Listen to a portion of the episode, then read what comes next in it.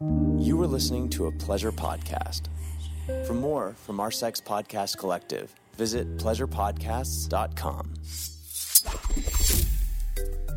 Holly Randall Unfiltered is sponsored by Twistys. Twistys is the ultimate lesbian glamour erotica website. It is the website that I have shot for the longest. I have produced some of my best content for them, and they are definitely your go to place for beautifully shot, believable scenes between the hottest industry stars of today. So many of my guests that you've heard on the show, I have shot for Twistys. And so if you want to look up any of my guests' girl girl work, twistys.com is the place to go. Their Twistys treat of the month is the most carefully curated solo scenes and girl girl scenes that showcase the best and the brightest in the porn industry. So make sure that you support my show by supporting my sponsors. And please go and visit twistys.com. Hi, I'm Holly Randall, and welcome to my podcast, Holly Randall Unfiltered. This is a show about sex, the adult industry, and the people in it.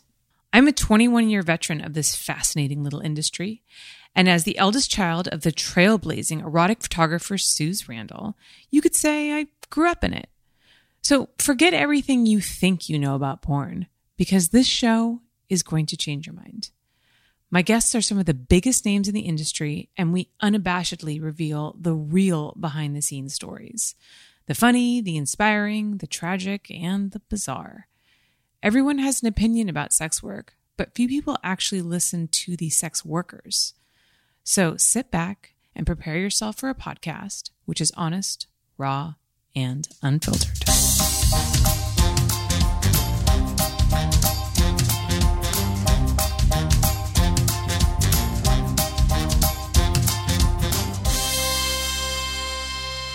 Welcome back to Holly Randall Unfiltered. Before I introduce my guest, I want to give a quick shout out to my sponsors, Like a Kitten. If you want to spice up your sex life with a custom curated box made just for you with your choice of sex toys, lingerie, and games, go to likeakitten.com slash Holly to get 20% off your first box. All right. So let's introduce my guest. She is the epitome of a badass woman. She is a femdom fetish porn producer and model. She's in a polyandry total power exchange relationship with multiple submissive partners. And she's a mother of twins.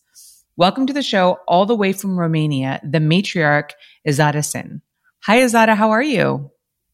Hello, Holly. Oh, very nervous. I'm a big fan of your show. I'm watching you for years, I think, from wow. almost the beginning. That's and amazing. Now I'm here. So you're here. yes. That is, oh my gosh, that is so great. Well, thank you so much. That's a wonderful compliment. And we kind of were talking a little bit before the show. I like, I know people watch the show because I see the numbers, but I still like, there's still like a disconnect in my head where I'm like, people don't really watch this show. Like some, I don't know. I'm always surprised when people say that they're a listener. It just, it never fails to shock me. So, so thank you for that. Um, so I want to talk about this word polyandry because that threw me. I had actually never, I thought it was a typo and it was polyamory, but it is not. So you're going to teach me a new vocabulary word, which is so exciting because I mean, I thought I knew everything, but obviously not. So what does polyandry mean? Well, it comes from poly, multiple, mm-hmm. and andros, which means men. So multiple men. Uh, polyamory, it means multiple partners. Polygamy, mm-hmm. it means multiple wives. So polyandry means multiple husbands because in my relationships, I am the only one. My partners are monogamous to me, but I have several partners. You so, know, it's kind of indicative of the patriarchal society that we live in. Sorry, guys, that I didn't know that word, that I had never heard that word before. And I know polyamory and I know like polygamy, but like polyandry, where there's multiple male partners, um, monogamous to one woman was a word I'd never come across before, which is crazy. So, um, obviously, uh, you have a unique story to tell. Unfortunately, is not that common. And um, outside the fetish world, there are several very small um, places where women do take more husbands. Usually, basically, they live in matriarchal societies, one way or another. But usually, I suppose, is not very uh, common. So it's easy not to find out about it unless you are really interested in it. Right. So tell us about how you got started in the industry and how everything led to the place that you are now with your multiple male partners. All right. So I'm coming from the lifestyle. That means before I was making a business out of my passion, I was doing it just because I liked it. Um, that means femdom and BDSM to be more specific. So sometimes around 2004, 2005, while I was doing my master degree, I had um, a job that was very convenient for me because it was flexible. It was a hotline, um, a sex, a sex phone chat. Mm-hmm. And there was for the first time when I had the chance to discuss with people, men, submissive men who had fantasies to be feminized or to be um, penetrated with a strap on and different kind of things like that. And um, I was intrigued. And I remember with some of them, I did something which was not really um, I was not allowed, but I gave them my private phone number so I could chat with them because it was so interesting. Now with all the experience that I have, I know for a fact that they were just saying fantasies. There was one of them I was fascinated. He was telling me how the wife would take him to a vacation where nobody will know them and will force him to wear high heels and corsets and it basically the feminization fantasy, forced feminization fantasy. And I was like, wow, this is exactly what I want. Tell me more.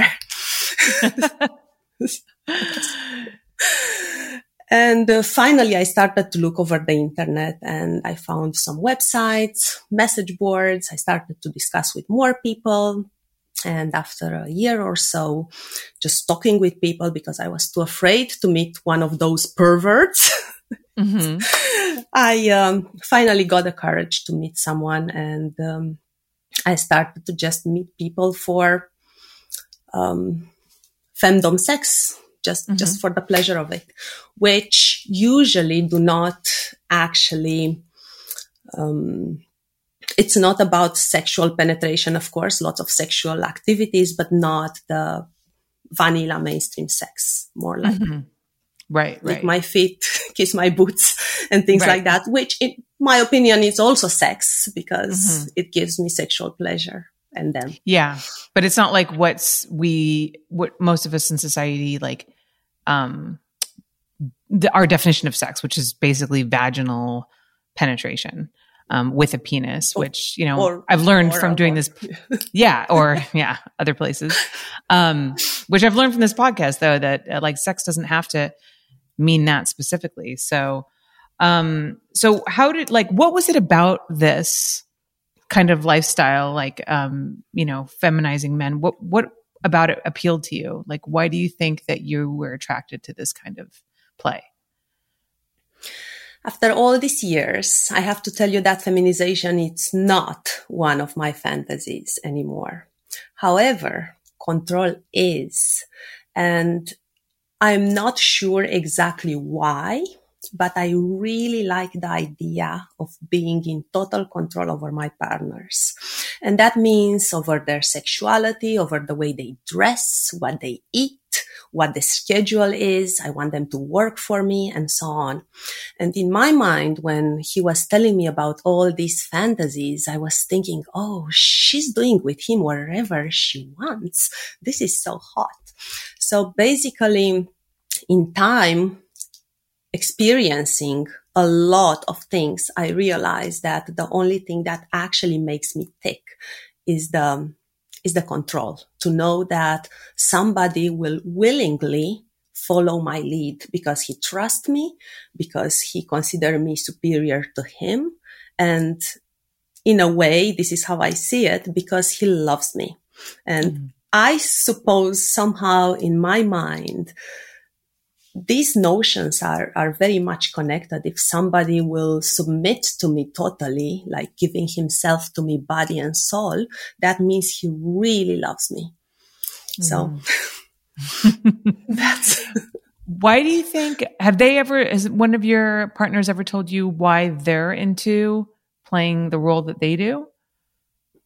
So my main partner is my husband and mm-hmm. he is naturally a switch, but mm-hmm. we are in a total power exchange relationship, 24 seven total power exchange relationship. Mm-hmm. That means I am in total control over him. I take all the decisions in our family and so on. This doesn't mean I am like a dictator. Oh, you'll do that. Mm-hmm. It's not that. It's mm-hmm. more like a traditional patriarchal couple where the roles are switched. Basically, I am the one initiating the sex all the time. I am the one deciding what uh, he will wear for me. I am the one deciding where, where to go. Like this is our date night and I want to have cocktails and things like that. And of course, when we have decisions, important decision, we discuss and I take the veto. Like, if you can, so you'll consider his side, but ultimately you get to make the decision. Yes, this is our negotiations, but mm-hmm. as as you can imagine, it's he wants to be here and he trusts my judgment, mm-hmm. and um, I, I he, he's a very um, he has a very strong personality and I think what makes him willing to submit is that he sees that I have qualities that he do not have, and he has qualities that will complete my um, my lack of qualities mm-hmm. in a certain area. Mm-hmm. So basically, we are perfect complements to each other, yeah. and uh, since we are together 11 years almost. Um, we are both the best versions our, of ourselves from everything, starting with our sex life, love, family, finances, and so on. So basically, it, it's um, it's a team that works, mm-hmm. and um, yes, so it's good. That's that's. Uh, I have more questions about that, but I want to I want to go back mm-hmm. uh, to something else before I forget. So, how many male partners do you have right now? I have seven male partners, That's but a lot of work.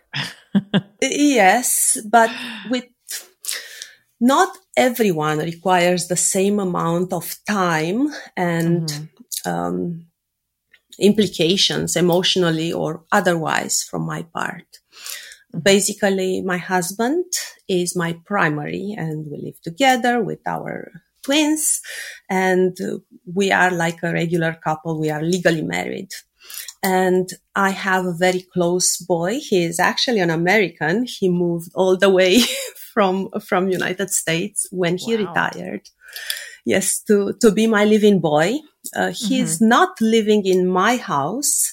Uh, he rented a house very close to mine. Like I can see his window mm-hmm. and, um, he is there at my beck and call.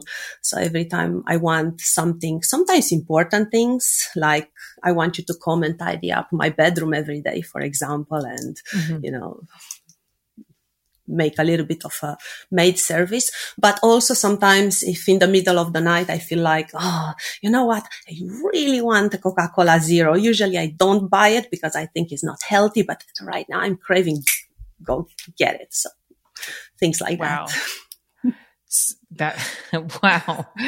Um, so I, no, obviously, I'm sure you don't take everybody who applies, right? So what do you like? How do you decide what male partners you will take on? Do they have to apply? Do they have to like fill anything out? And like what what qualities do they have to have that you'll consider them? That's an amazing question. Thank you for asking because it's it's a great way to put it out there. Um, so I'm creating femdom content for 10 years now. So on the femdom scene, I'm extremely popular. If I would take in consideration every man who would like to serve me in one capacity or another, I would go crazy. I would have no time for anything. There would be 1000 ezada needed for that. So mm-hmm. in order to choose someone, although there is not a very clear process, it's how I feel the connection goes. Of course, at the beginning, when I was in less relationships or I was looking for something specific, I was more open to start new relationships. As the time goes and I feel myself overwhelmed with, you know, answering messages, uh, doing lots of, um, well, interaction basically, which is nice when you are with one, two, three, four partners. But when you have plenty, it can be very tiring. So I found myself in the, in the place where I just have to put strict limits that my harem, I like to call them my harem, mm-hmm. um, as a joke because harem means women actually, and it's a polygamy relationship, but I like to call them this way. So um, the thing is, when I was still looking for something like, who, you know what, I really like a boy who is this and that, very open to do this kind of fetish. So I would, I would look through the ones that I'm in contact with, maybe 100 boys, and I will see which one will fit the best the criteria. And I will start to develop a relationship from there. Usually after six months, one year of online interaction. I would invite them to meet and we will spend a day together. We will see how things are going. They will receive maybe a collar, a training collar, which is like an engagement ring. Mm-hmm. And uh, from there, the relationship will be negotiated more and more like, um, right now from the all seven partners that I have, I am in the process of having another move in with me well, in, in, Bucharest, Romania. He is from England. Mm-hmm. And uh, it, it's a process. We are talking about it for several years and he needs to change the job. He, it's difficult to find a job in Romania. I will probably hire him, but you know, it's a lot to consider. Mm-hmm.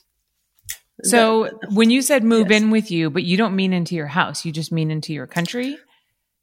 Um, I mean into my yes, not into my house, mm-hmm. my basic fantasy. Your world.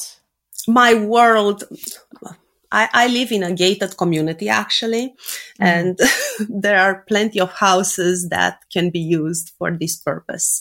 Mm-hmm. And um, yes, I want them to move near me, but not in the same house with me. God, wouldn't that be amazing if you had a gated community and every house in there was like one of your man one of like your male part, like one of your male slaves, and it was just a gated community. It was just filled with men who served you. That feels like a show or something, or a movie or something like that.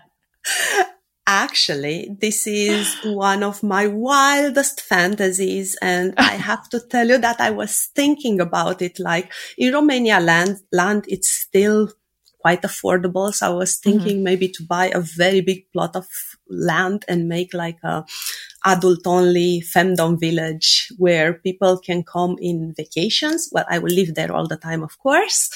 Uh, yeah. When the kids will grow and leave home. Yeah. And, uh, people will come and will live for one weekend or one week or two weeks in total power exchange femdom relationships where women can actually walk men on the leash on the street naked or in just a tutu or just a chastity or, or something like that. So this is a, a wild dream that I have, but I no. do not. I think you say it, huh? I think it needs to happen. I'm like picturing this now, and this sounds fucking amazing. Like, how fun would that be? That would be that would be so cool. Like a trip to Romania. It's like such a romantic country, and and then it's just this whole like.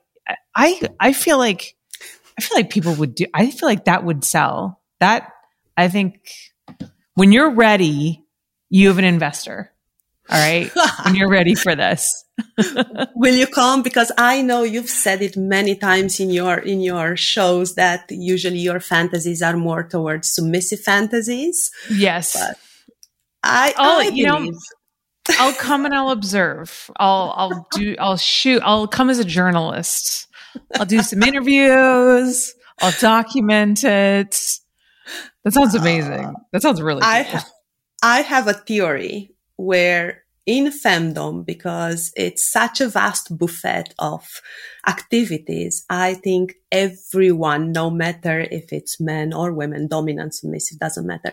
There is something that can enjoy in, in femdom. This is what I think.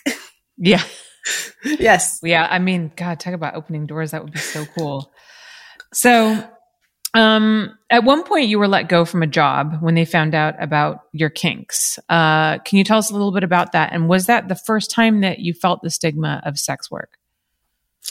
So after I finished my studies, because my parents are teachers and they always encourage me to have like a, a very secure job that, you know, very clear. I was at the beginning very much against anything that is like sex work because first of all, I, I don't think I, I cared about the stigma, but I cared a lot like, it, it's not something secure at the end of the mm. month. Maybe you will yeah. win a lot or maybe you will do not win anything.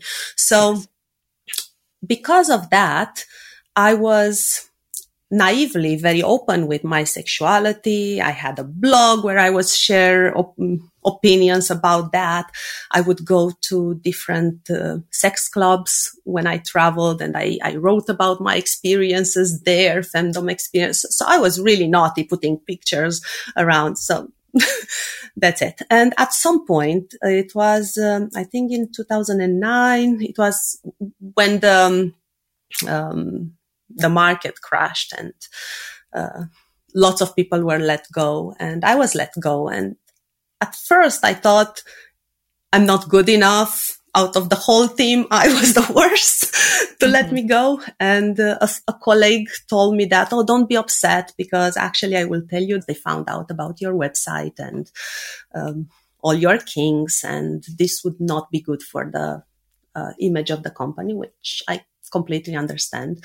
And I have to say that I don't totally assume that I was out there. I was putting their pictures. I was putting their uh, stories, blog entries about all the kinks that I was doing. So I really didn't care about, mm-hmm. you know, you weren't trying to hide it in any way. Yeah. No, no, not at all. I was always very open and honest, but I na- naively thought that this will not interact with what I was doing for a living. It was just an office job. It's not nothing important. So that's it. Yeah. so how how was transitioning into doing full-time sex work like for you? Was it difficult at the beginning? Did you ever have moments of um, insecurity about whether or not you could actually make it work? You know, I was extremely lucky. So I started to do clips uh, back in 2010 in um, with another production company called OWK, and um, that's a village like the one we discussed before. and there, I met uh, one gentleman who was very interested to meet me again in Romania.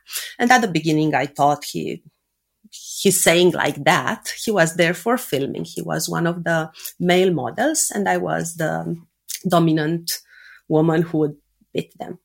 And uh, he actually came to visit me in Bucharest after around six months from our first meeting. And then we continued to see each other in different locations, usually traveling together.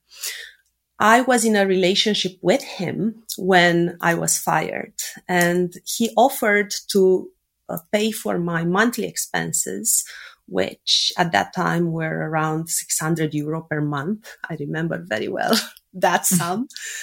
Uh, to cover for all my expenses so I can just, you know, go on with my lifestyle without caring about doing something that I don't want of course, the discussion was not really like that. It was more like what I'm doing right now. And he offered that. And it was also convenient because not having a job, I was able to travel more with him and it was easier to just have a better, more fulfilling relationship together.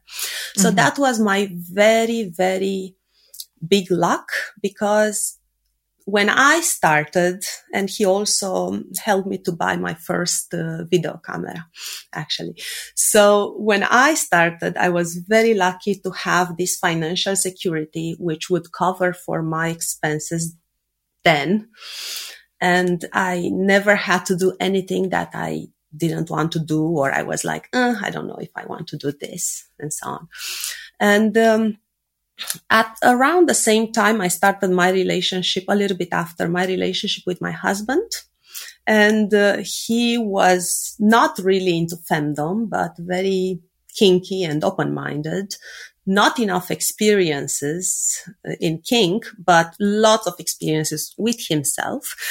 so the, the seed was there. and um, we started to, I was always very much into probably, I think also Medor, my partner who, who helped me um, after I was fired, he was very much into taking pictures and video of us. And I think he planted that seed. And when I started my relationship with my husband, I also used the camera to record myself because the way it goes when you do a BDSM play, when you whip somebody, when you have him crawling at your boots, it feels good. It feels like you feel power, you, you are aroused. But most of the time, there is not a climax. There is not mm-hmm. that sexual charge that will make me go off. Mm-hmm. And usually I feel myself doing that and then I will watch myself and masturbate or watch myself and have sex with my partner, like ah, penetrative okay. sex. Mm-hmm. So I would leave that experience both in my imaginations, but also looking at it and listening to myself and so on. So this is how it started. And I thought I should publish some clips on Clips for Sale, clips mm-hmm. that I made with my husband. The first one's really poor but people liked them very much. I had no lights. It was really like very basic. My English is not very good now, but it was worse back then. But I don't know. People, I think, enjoy to see how genu- genuine the play was because it was me with my partners. So this is how I started. From the first, the first check was really good, more than I ever won before. So Wow. Well, I will say, first of all, your English is fantastic. Um, so don't don't be nervous about that. Um, and I was looking at the photos that you sent me and some other stuff that you published, and your stuff's really high quality now. I mean, it's oh. very. I don't know what it was like then, but it's it's beautiful. It's really well done. Um, it has a very Ken Marcus vibe to it. I don't know if you know who he is. Um, no, I'm sorry. I'm not that much into mainstream porn. so except, yeah. except for watching your shows on YouTube, I have no idea about any lady that or men that we invite there. Actually, I have to Google them to see who, who they are. I have absolutely no, I'm not watching mainstream yeah. porn at all.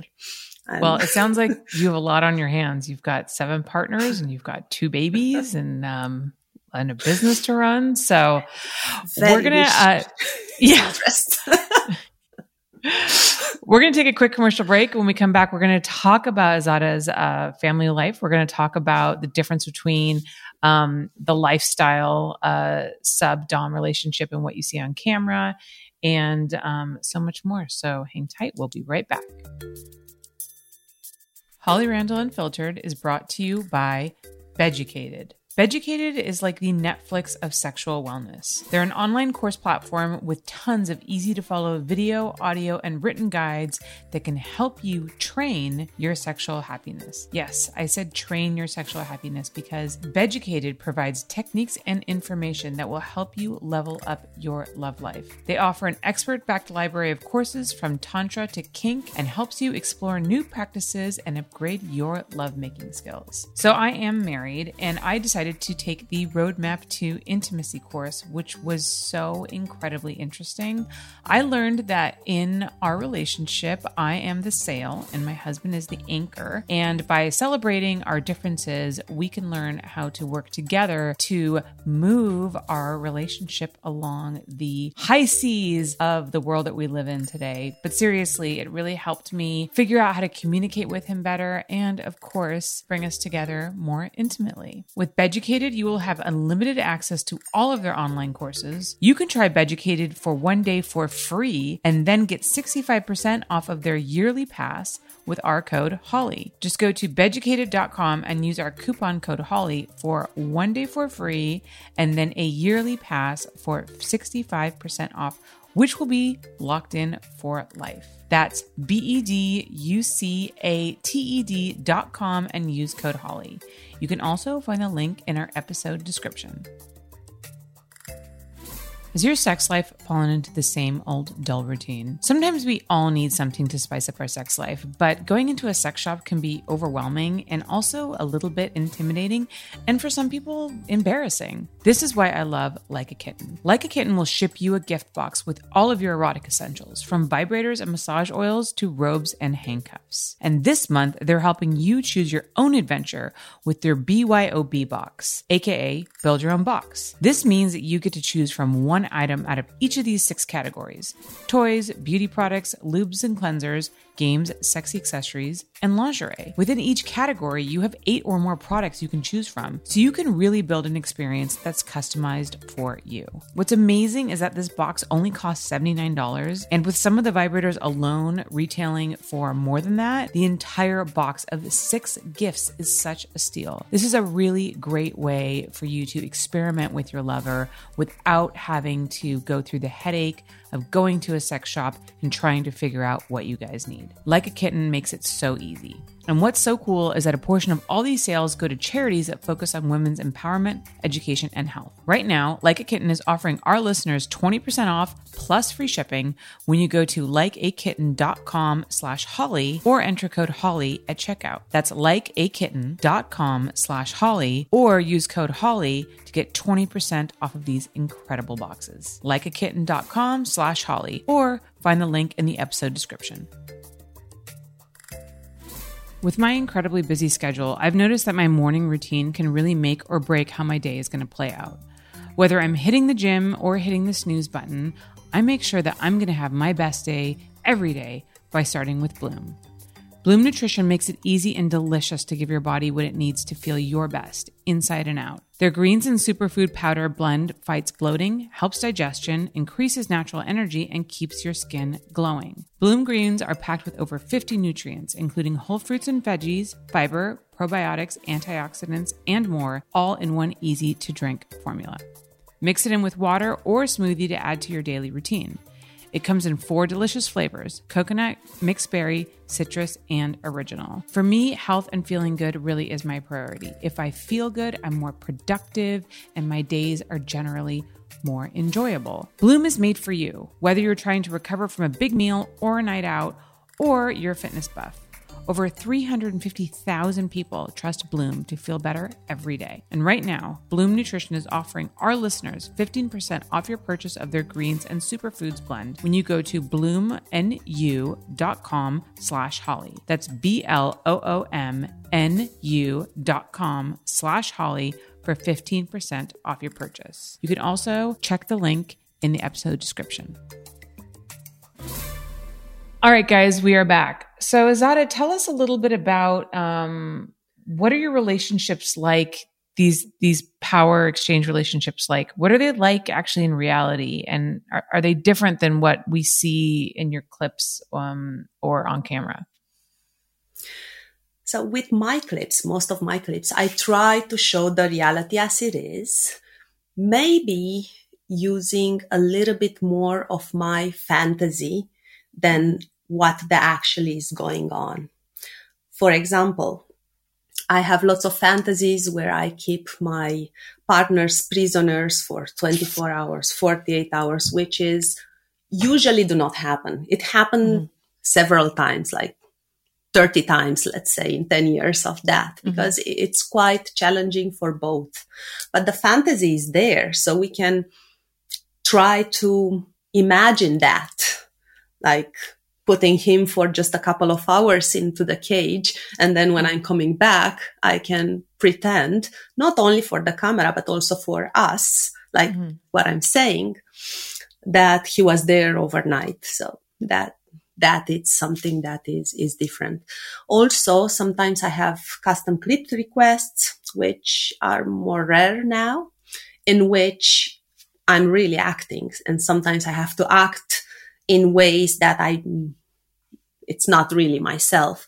I don't think I'm a good actress. So I decided most of the time not to take custom requests anymore because it, it's, it's, I think my style it's quite sensual, and mm-hmm. when I have a request where I have to speak dirty and be really mean, and I don't think it's me. And mm-hmm. I think my success comes from being genuine and to be myself and sometimes doing things which are not classical femdom, but I'm still doing them because this is what I like. And if I like, for sure, there will be some people who'd like the same things that I like as well. So what do you I mean try- when you say what do you mean when you say that you do something that's not classical femdom? Like could you give us an example? Yes, I can give you an example. Cuckolding, which is a very big fantasy. And in the cuckold world, most of the time, the hot wife would be attracted to big penises, having sex with multiple partners. She's the party girl doing, you know, lots of things. But I, am not that. I mean, in, in, when I was younger, I had several time nightstands or I, I had sex with people that I was not emotionally connected with. But now in my forties, the best sex can be only with my husband because mm-hmm. we trust each other, we love each other. And although we have an open relationship, if I want to have sex with somebody else, I can.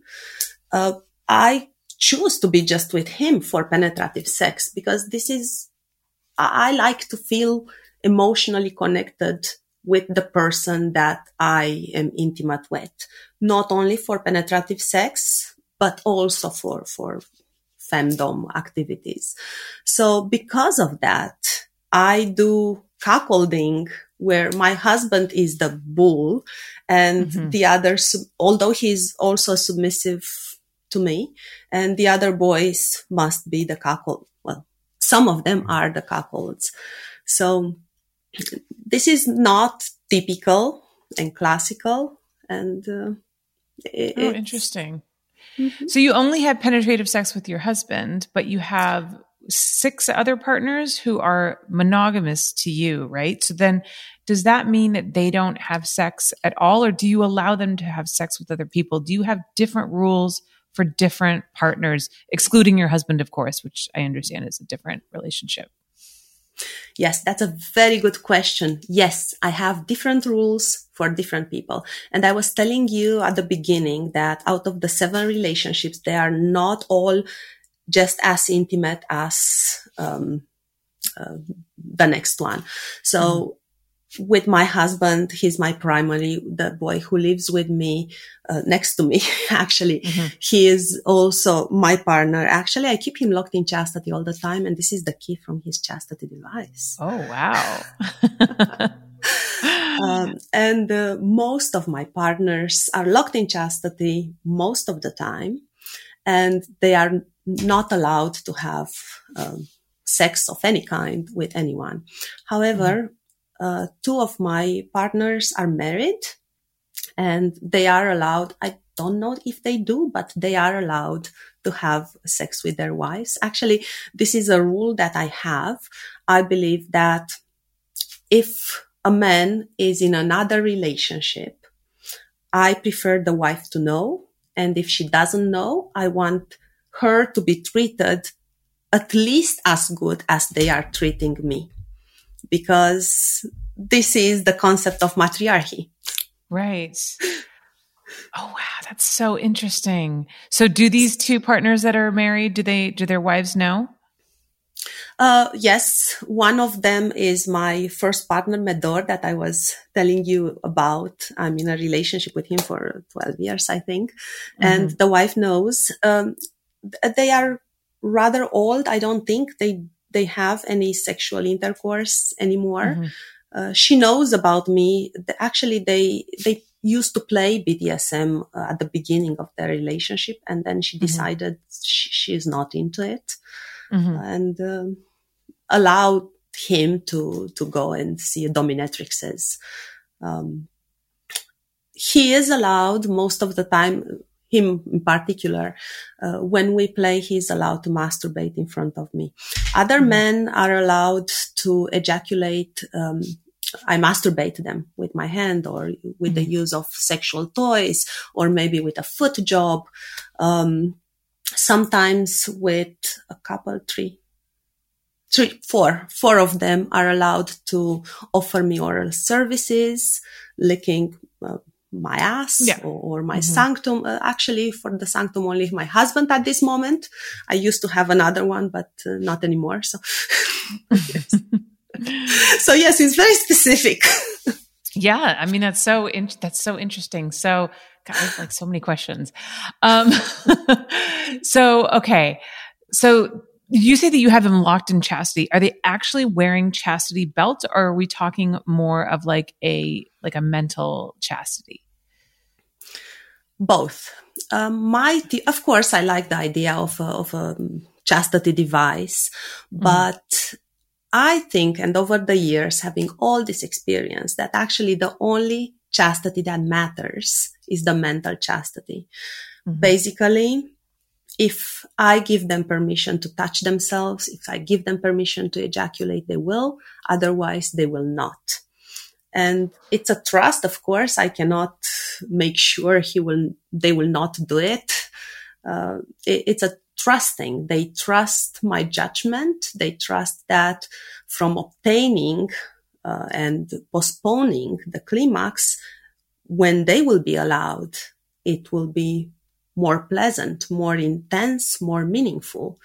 Mm-hmm. Because sometimes, and I think it happens a lot with men nowadays, because porn is so widely available and it's so easy to, to see it, to just have a masturbation before you go to sleep, to, to make that orgasm not to matter anymore. And I think it's mm-hmm. a pity because it can be such an important, amazing, um, sensation if you just work for it a bit more. I think. Yeah. Yeah. No, I mean, you know, it's like if you eat cake all the time, then it's just cake. But if you only have cake on your birthday, then it's like very yes. special. So, yes, I understand that.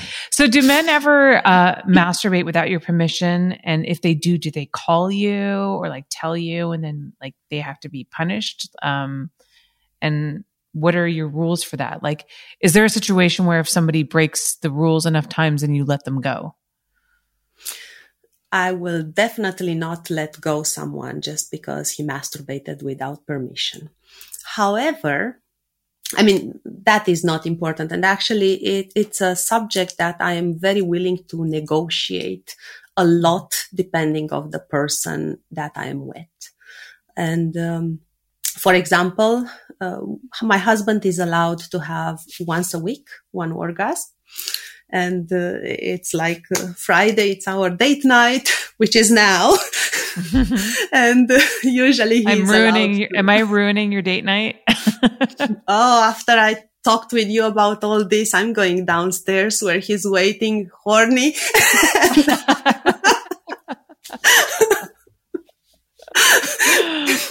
this is the foreplay.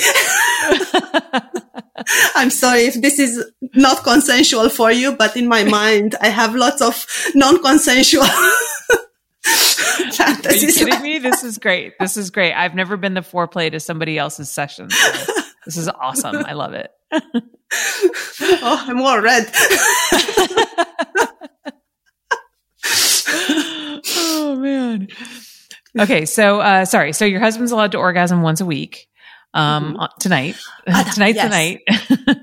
maybe. and, well, maybe I, you are the boss. So um, yes, exactly. He he. I have a rule. He he must make me climax at least ten times before he will be allowed to have an, an orgasm, and there will be a ruined orgasm most of the time. So. Wait, 10 times in one night or just like over the span of the week? Oh, that doesn't matter. It can be one night. He's really good. He was very bad at the beginning when I met him, but now he's really good. Yes, I can climax 10 times. That's not possible for me. I can't do it more than once. Like once I come, I'm like, get away from me. Don't touch me. I'm like, I'm done. Like there is not a second one. There's definitely not a 10th one. So that's amazing. I think I'm lucky because the first one is harder to achieve, but after that, they come like that. It's really yeah. nice. so interesting. Yeah, it's just interesting. Women are so different, you know. Like I know, I know other women who can like have multiple orgasms. Um, Should I go back about the orgasm? Yes. Uh, yes. Sorry. Because sorry, we, yes. We um, so so so Sid, my living boy, was complaining. He has an app where he keeps the like when was the last time? And time to time, he's telling me it was 87 days and 12 hours since my last ejaculation. I had three ejaculations in one day. And one time it was 450 something. That's because I don't keep track and I really mm-hmm. do not care. I mean, sometimes I play with him, I tease him, but if I feel like, you know, it's not the time, I will just put him back in chastity. And mm-hmm. he started to complain about that a little bit first, just hints. Then mm-hmm. he told me that, oh, other boys get to come every week. Why I cannot, a little bit of passive aggression, like mm-hmm. most submissive men do. And I decided to give him tasks. And I said, how, how many orgasms do you want to have in a week? Let's do this task. And I wanted him to do by himself to see what is the perfect number of orgasms for him. But I didn't want to go to the trouble. Uh, so he had to masturbate first once a week, then twice a week and so on. But he, he never took the chances. I would ask him, so you did it the way I told you. Oh no, I was busy with this and that. And I say, okay, if you don't want to do it, then mm-hmm. maybe you don't need it. So it depends. so you're so you're open to negotiation because I think one thing that um, you know I come across uh, when I speak to people who are in BDSM that I think a lot of outsiders don't understand is that there's always like a boundary and consensual negotiation before play happens. So you let the guys kind of tell you like how far they're willing to go, what they need, and then you do you how much do you adjust according to like what they want? Actually, I'm willing to adjust the relationship to make it work. Mm-hmm. And I'm always trying to renegotiate what's going on in our relationship. And I always try to take more control, making sure that they, they are, they want to give me that control. And mm-hmm. I think that's very important. And I think that's why I have so many very successful, very long relationships because I, I have rules, of course, but I understand that each person is different. And when I choose to be in a relationship with somebody, I was looking for different personalities, people who can bring me different things in my life, happiness in a different shape and form than the other one, because I don't want to have, uh, three similar husbands. I mm-hmm. want one to be an introvert and one to be an extrovert and one to be a little bit feminine and one to be very masculine and so on. So I appreciate their unicity and I try to make them be the best version of themselves, as happy as they can be, so they can make me happy. But when it comes to play, I'm not willing to negotiate. And actually, with most of my relationships, the ones that are really important and the trust is there and we have our test uh, blood test done. So so basically uh, anything goes. Mm-hmm. i'm expecting that they will tr- they would trust me so much that i have right of life and death over them if, if mm-hmm. you understand what it means. Of course, I want them to be good and I want them to be healthy and I don't want them to be in danger, but I'm expecting if I want something to happen, like I want you to suck my husband dick now. Mm-hmm. He must do it. Uh, mm. Although that might which not could be, be his which could be life and death for some. well, I I test the waters before I would take them there. Right. I, yes, it, it's a question of, of trust. Basically, I want the, I, am negotiating the relationships, but not so much the play because mm-hmm. it's very important for me to know that they trust me so much. They trust my judgment so much and they trust that I know about them more than they know about themselves because very often with submissive men, that's the case. And I help them discover fantasies and feelings and sensations, which maybe they never thought about it. Yeah. Yeah. That's interesting. God, there's so much psychology um, involved in what you do. It's so fascinating. Um, you recently made a YouTube video about playing mental femdom games. Can you explain maybe one of them to our audience? Mm, I love them.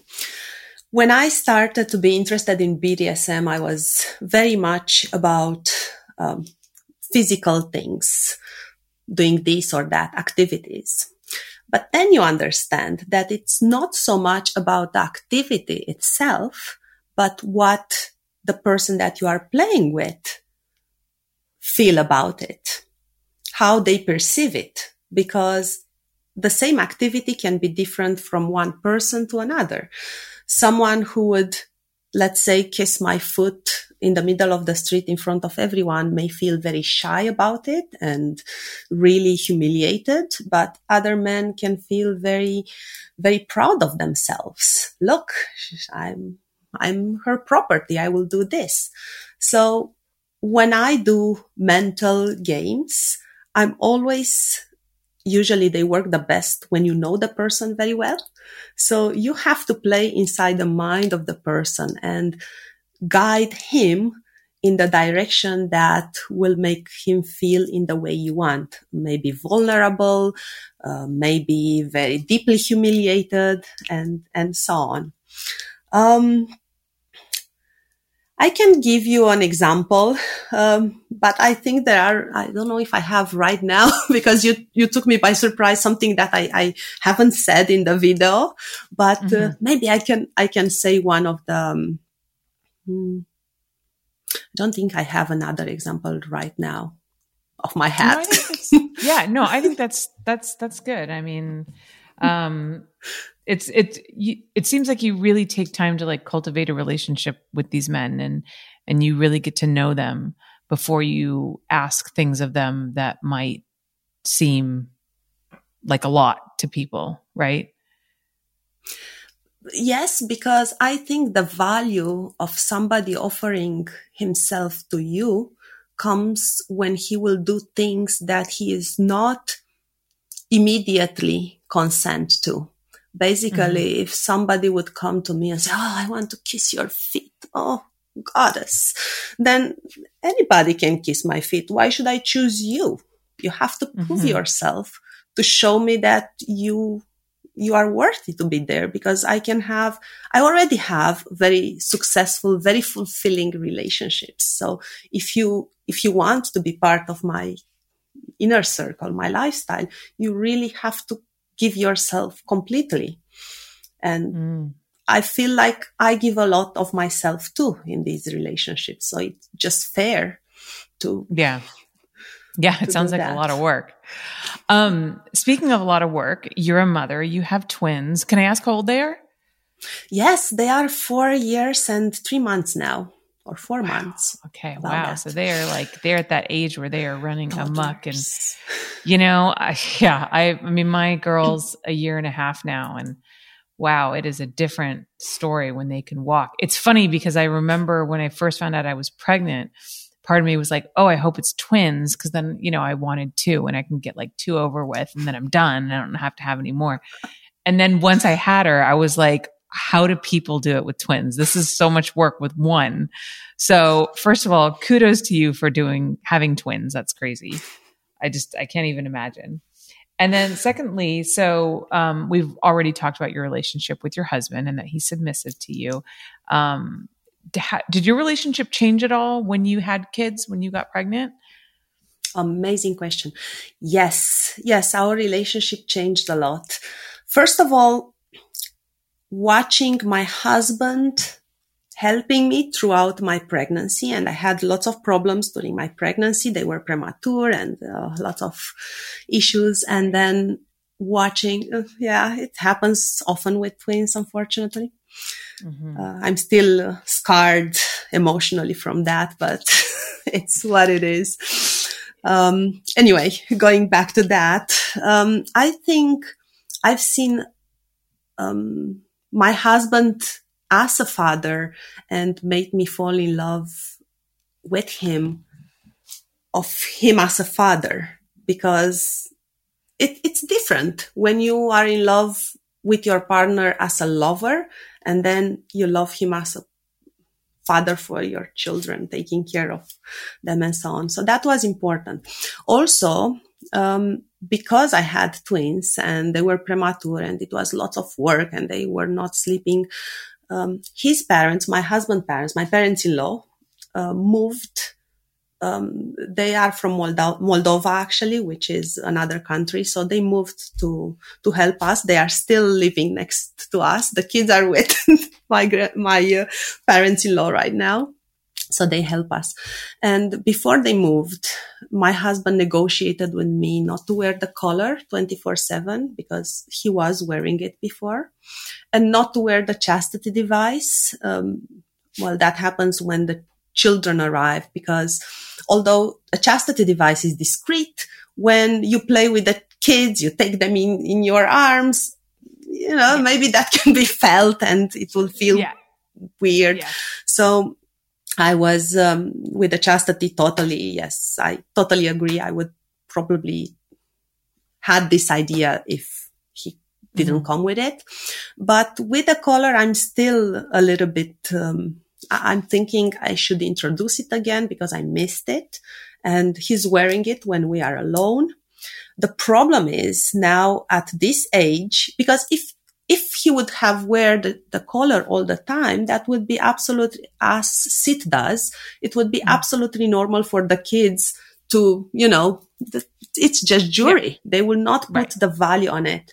But if now I will make him wear the collar again, the kids are big enough to ask questions which are mm. difficult to to answer. So my approach is never to lie to them and to be, of course, discreet with my sex life, which is absolutely normal. But any question that they would have at some point to ask as open as possible according to their age. So I don't think I would be ever um, I will be able ever to introduce the collar again, at least mm-hmm. not when they are children. But um, that was one thing that was important. And also lots of things are happening in, in our lifestyle, which I think are good. Um, and I realized how they see everything and they will, they are like sponges. And I will give you one example. Uh, in, in my household, uh, there are several activities that I don't do for example, driving. I know how to drive, but absolutely hate it. And my husband drives all the time. And we have a little electric car for the twins. And the girl, she never wants to drive because mommy does not drive. Only boys drive. And this is not something I really want to teach her. right, right. but she's seeing that. On the other hand, mm-hmm. she knows that uh, mommy does not clean, only boys do. so, so yeah.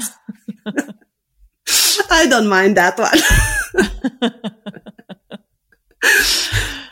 yeah, it's interesting how they they pick up stuff. I mean, I just I've I broke down and bought my daughter like a fake makeup kit because she's always trying to grab my lipstick and my makeup and you know, put it on. So I bought her like a fake one and I was like, here. And she's, just, you know, like fascinated with it. But yeah, you don't, you don't realize it. And it's, it's funny too, because she, my husband, um, you know, he makes like grunts and groans sometimes when he like squats down to pick something up just because like he's got kind of a bad knee and he plays hockey, which puts a lot of like strain on his body. So he'll always be like, oof, or something like that when he picks something up. And she does that now too. She'll pick something up. She's like, oof. I'm like, you're this close to the ground. Like that wasn't that hard to do. it is, it is so funny to see how they pick up everything. It's crazy. yes. So lots of change, lots of things changed. yeah, yeah, I can imagine. So then, um, you said that you have a like your neighbor sub who comes over to help clean and stuff like that. Did they just think he's like a friend of the family? I assume. I mean, they're kind of too yes. young to really ask questions, anyways, about that relationship, right? Yes, I decided that all my partners will be an active part in uh, my twins' life because mm-hmm. I don't. I want to normalize my mm-hmm. relationships. Mm-hmm. I don't think it's anything, everything that a child will think it's strange is because we as adults present it as such. If That's they so see it around it as normality, then they will never ask questions. So uh, Sid, my, my other partner is part of the family, more or less, because he doesn't speak Romanian yet. So it's difficult for him to, to be, um, to come to dinners, for example. Mm-hmm. Although the twins do speak English. Mm-hmm. Um, but uh, yes, he used to be a dance teacher, so they do every week dance lessons with Sid, and uh, yes, it's it's like part of the family or, or like yeah. a friend. Yeah. Yes. And when they will, if they will start asking questions, it will be, the first will be like, he's working for me, which is true mm-hmm. because he does. And when they will grow, like, I will go from there because I, yeah. I think there is a different, basically the, the true, they, I will always tell them the truth, but I think the answer can differ depending of their age because yeah. right no, now. absolutely. I can tell i mean i can tell you from experience because you know my parents worked in the adult industry and raised you know me and my brother and my sister and they never lied to us but yeah it was it was all about you know learning different things at, at the right age you know and at the beginning it was just you know mom and dad make movies and take pictures for grown-ups. And it's for grown-ups it's not for kids. And that was you know like i didn't question like well what does that mean? Like what is something for grown you know as a child you're just like okay these are the boundaries. This is for grown-ups you know these are for children. And you know driving's for grown-ups not for children that kind of thing. So um and then you know later we but i don't remember ever like finding out what they did and it being this huge shock and surprise and oh my god how could you it was just something that I don't know, we always knew or something like that. I, I, I, don't remember. There was never like this moment of finding out. It was just something that was a part of our lives and wasn't really, you know, that important to us because my parents didn't make our lives about like what they did for a living. Our lives were about, you know, spending time together and doing things that kids like to do and going to the beach and going to the park and riding horses and having lunch together and, you know, like things that parents do with their kids. So I just know that this is a question that people always ask and a lot of other sex workers too like want to know you know how do they tell their children this kind of thing and i think the approach that you're taking which says conversations don't lie but age appropriate conversations as time goes on makes sense yes uh, my biggest fear is that colleagues from school will find out before I will have the chance to actually explain to them more. So, yeah. for example, parents, what I do for a living, it's quite niche, although now with uh, my YouTube channels and, you know, I'm out there and I believe it's more likely for other parents to see me, to recognize me, maybe tell the children and then the, the children to tell mine. And mm-hmm. I think that might be a problem because definitely they would not feel good to find out from somebody else about that. But yeah, I mean, I can tell you that a uh, a boy once when I was in how old I must have been like eight or something like that ish. I remember a boy brought a penthouse magazine to school and my mom had a layout in it that she'd shot. And, um, you know, everyone was, there was actually some confusion because he thought that my mom was the model in it, not the woman who took the pictures. But, anyways, um, but I can tell you that like it was not a surprise to me. Like I, I knew that my mom did it at the time. So it was never revealed to me by anybody else. But again, I think just having, you know, that open, honest relationship with them and um, you'll figure it out. You know, you'll figure it out. What we, that's all we can all do one day at a time. Yes. Exactly. Well, Zada, I don't want to uh, deny your husband his orgasm any longer. So,